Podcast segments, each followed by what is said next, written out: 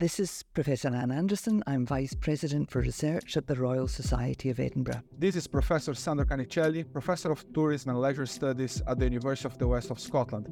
This is Peter McCall, Senior Associate for the Consultation Institute in Scotland and a Young Academy of Scotland alumnus.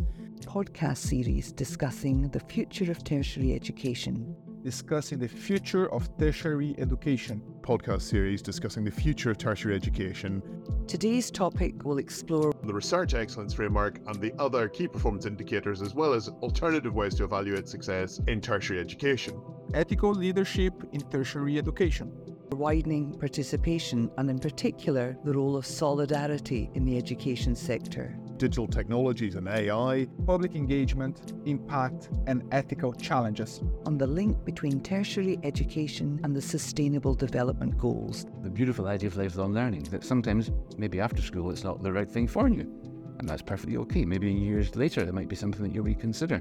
We train scientists to do science. We don't do a very good job at training them to communicate outside their discipline. Public engagement used to be a tool for research.